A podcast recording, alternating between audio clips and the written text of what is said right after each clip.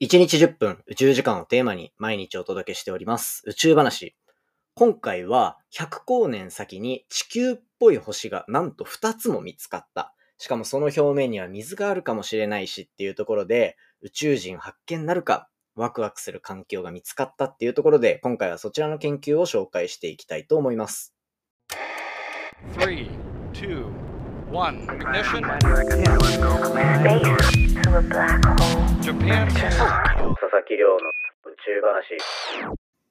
2022年9月10日始まりました佐々木亮の宇宙話。このチャンネルでは1日10分宇宙時間をテーマに天文学で博士号を取得した専門家の亮が毎日最新の宇宙ニュースをお届けしております。ということで本日でエピソードが704エピソード目を迎えるというところになってまして、まあ、今回紹介しようと思ってるのは近くで地球に似た惑星が見つかったっていう、これまたワクワクするね、研究結果が出ておりましたので、今回こちらを紹介していこうというふうに思っております。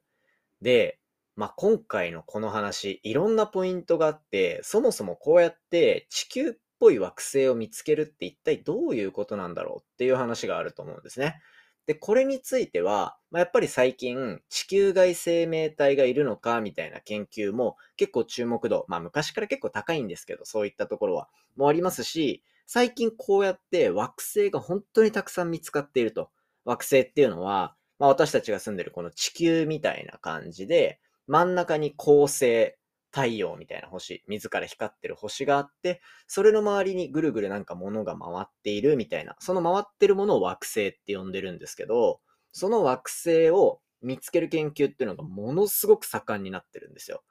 で、これがもう本当に今の時点で5000とかを超えるぐらい太陽系以外の惑星っていうのが見つかってるっていう、そんな現状があったりします。そんな中で今回見つかった惑星何が注目かっていうと、まあ、2つポイントがあって、1つはこれ100光年先っていう、今からすごい変なこと言うんですけど、めちゃめちゃ近い場所で見つかってるんですよ。まあ変なこと言ってるのは分かってます。100光年がね、近いと思えるなんてバカなんじゃないかって思う方いるかもしれないんですけど、これは天文学の業界だったらめっちゃ近いです。めっちゃ近い。感覚的には。なんでかっていうと、僕自身、こういう惑星の研究をしていたっていうよりは、その惑星が見つかる大元のその中心で光ってる星の研究をしてたんですね。太陽みたいな星じゃなくて、別のそういった自分で光ってる恒星っていうのをずっと研究していたんですけど、まあ自ら輝いている星の限界の明るさみたいなのはやっぱあるので、まあなんかね、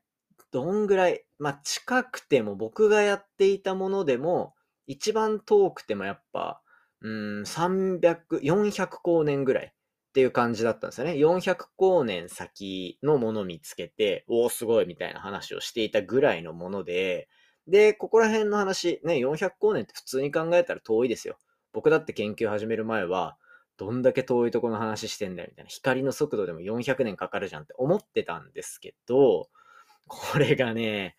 こう、例えば天文学会っていう日本中の天文学者集まる研究会みたいなとこ行って話すと、あ、結構近いとこやってんだ、みたいな話になるわけですよ。もう本当それこそ最近話に出てるジェームス・ウェッブ宇宙望遠鏡とか、ああいうのって宇宙で一番最初にできた星を見つける、ファーストライトって呼ばれるものって、まあこう宇宙の年齢が100億年以上あるって中でその果てを見ようとしてるわけですから、ね、100億光年先のものを見ようとしている人と、数百光年が一番遠いとか言っている人で見たら、それは近いですよね。まあそんな感覚です。宇宙広いんだから、100光年ぐらい近いよね、みたいな。そういう感覚があって、まあそういったところで、こういった近いところで地球みたいな惑星が見つかるっていうところが面白かったポイント。で、二つ目が、これやっぱ地球っぽい、なんか繰り返しになっちゃうんですけど、地球っぽい惑星っていうのがポイントです。これ、なんかこう最近5000個以上どんどん惑星が見つかってるって話今しましたけど、その5000個以上見つかってる時の特徴ってやっぱり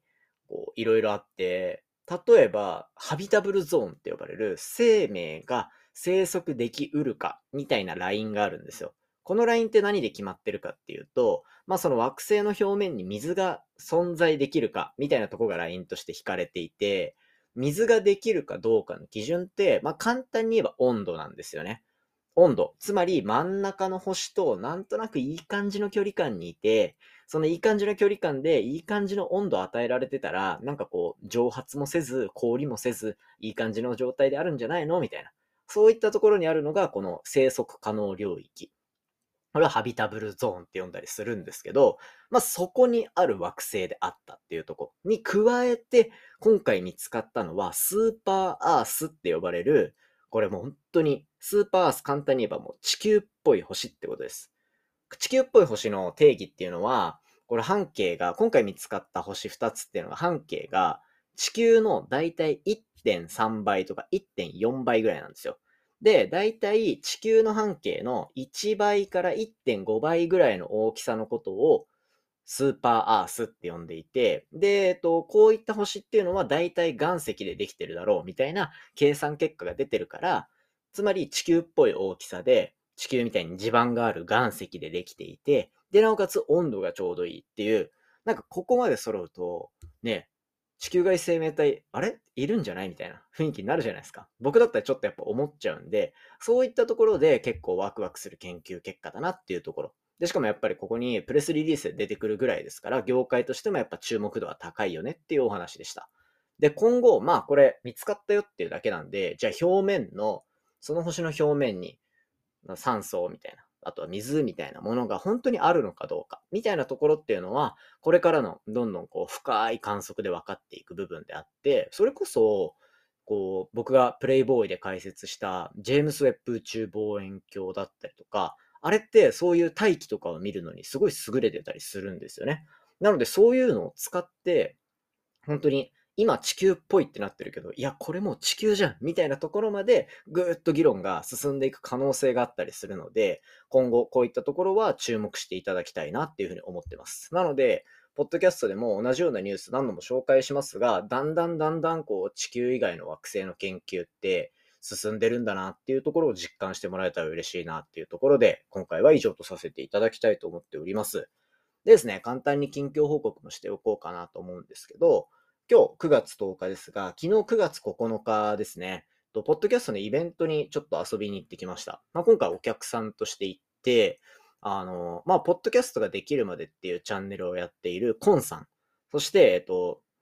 が主催をしていて、まあ、そこの会社のピトパっていうとこが主催してたんですけど、それで対談形式で、対談相手がフービーっていう会社のこう社長をやっている西山さんっていう方なんですよ。まあ、僕は直哉くんって呼んでるんですけど、なん、どういう組み合わせかっていうと、僕、月1でポッドキャストの勉強会みたいなのを、その二人とやっていて、最近はちょっとサボり気味なんですけど、ね。まあ、お互いみんな忙しくなって、なかなか時間取れなくなってっていうところで、3人でまあ、いつも勉強会だったりとか、ポッドキャストの数字ってこんなだよね、みたいな話をしていたりするんで、まあ、それのよしみというか、いこう応援しに行かなきゃ、みたいな感じで参加してきました。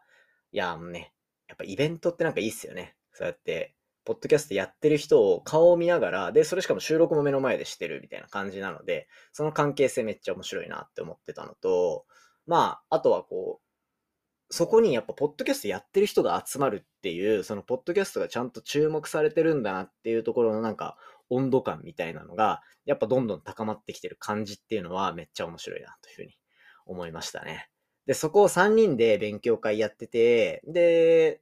そのセミナーというか講演会みたいなイベントが終わった後に3人でまた久しぶりにこう情報交換じゃないけど、いろいろ話していて、みんなやっぱレベル上がってるんですよ。みんなほぼ同い年で、コンさんが1個目なのかな？で、直哉くんが同じ年で、あ、このフービーっていう会社、直哉くんは古典ラジオとか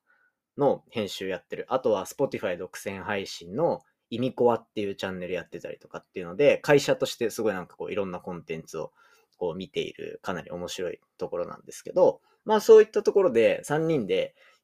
こう始めた、勉強会を始めた1年ちょっと前ぐらいから見ると、だいぶなんかこう状況変わって、なかなか面白いポッドキャストのフェーズに入ってきたなっていうのを実感できる、そんなワクワクする回だったので、僕もその熱量をね、皆さんにどんどんお伝えしていければというふうに思ってます。来週ぐらいには、その、この2ヶ月ぐらいの集大成であるタイアップの内容をご紹介できるんじゃないかなと思ってるので、ぜひ楽しみにしていただきたいと思います。絶対に期待を裏切らない相手なので、お楽しみにください。ということで、今回の話は以上とさせていただきます。今回の話も面白いなと思ったら、お手元の Spotify アプリでフォロー、そしてフォローボタンの横にあるレビューをぜひよろしくお願いいたします。番組の感想や宇宙に関する質問については、Twitter のハッシュタグ宇宙話、または Spotify の Q&A コーナーからじゃんじゃんお寄せいただけたら嬉しいです。それではまた明日お会いしましょう。さようなら。